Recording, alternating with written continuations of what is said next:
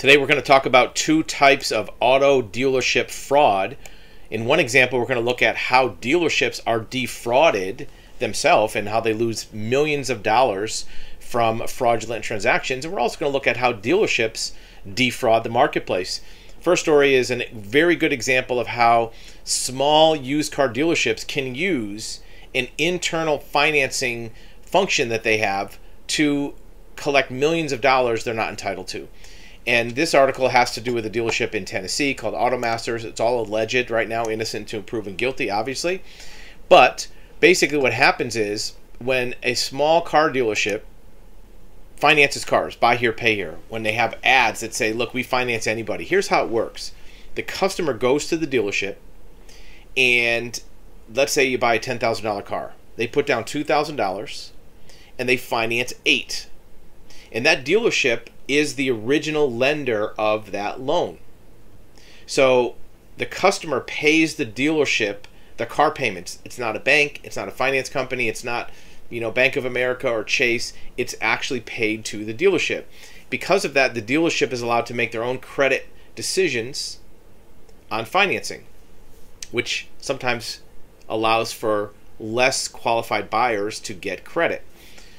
So the dealership will do the loan, they get their payments, and usually it's a weekly payment system where the customer comes in every week, usually when they get their paycheck, and they pay their weekly payments. Not a monthly payment, it's a weekly payment. So instead of paying $400 a month, you pay $100, $100 a week. So the dealership lends this money out, but at some point, you know, they don't have millions of dollars to have out finance on the street. So they take maybe once a month the package of loans that they have that $8,000 loan to this person, $10,000 loan to somebody else. They package them up and they have a line of credit from what's called a backup lender. And they tell that backup lender, look, we have this package of loans. It's $152,000. But here's all the loans, here's the contracts, and I want you to lend us money based on these loans. And they sign some authorization affidavit saying we really have these loans, the people are making payments, and we want to use that as collateral to get a loan from you so we can go buy more cars. Right? At some point, if you finance all your cars, you don't get cash for that $10,000 car. You only have $2,000. So you can't go buy another $10,000 car because the customer still owes you 8.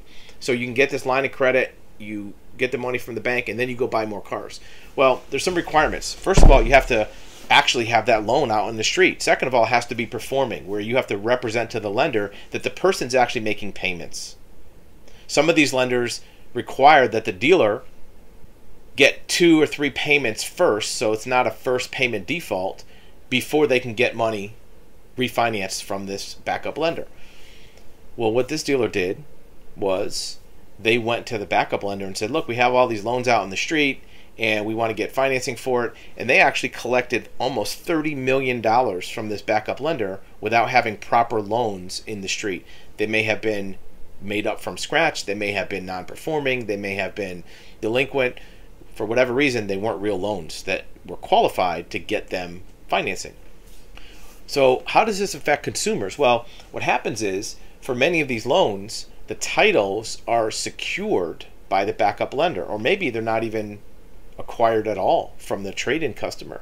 So if you are a buy here, pay here dealership or a small dealership that does your own in-house financing and you don't pay off your lender, the customer might be in jeopardy of getting their title. So there's a lot of dominoes that could fall for a dealer that doesn't do the paperwork the right way. So small used car dealers that do their own financing have these financial structures behind them that are usually invisible to the public but may create consequences both for the lender because now they're out their money and for the retail public that may have title problems. In our next video, we'll talk about how dealers can prevent fraud against them by people using basically fake IDs to buy vehicles.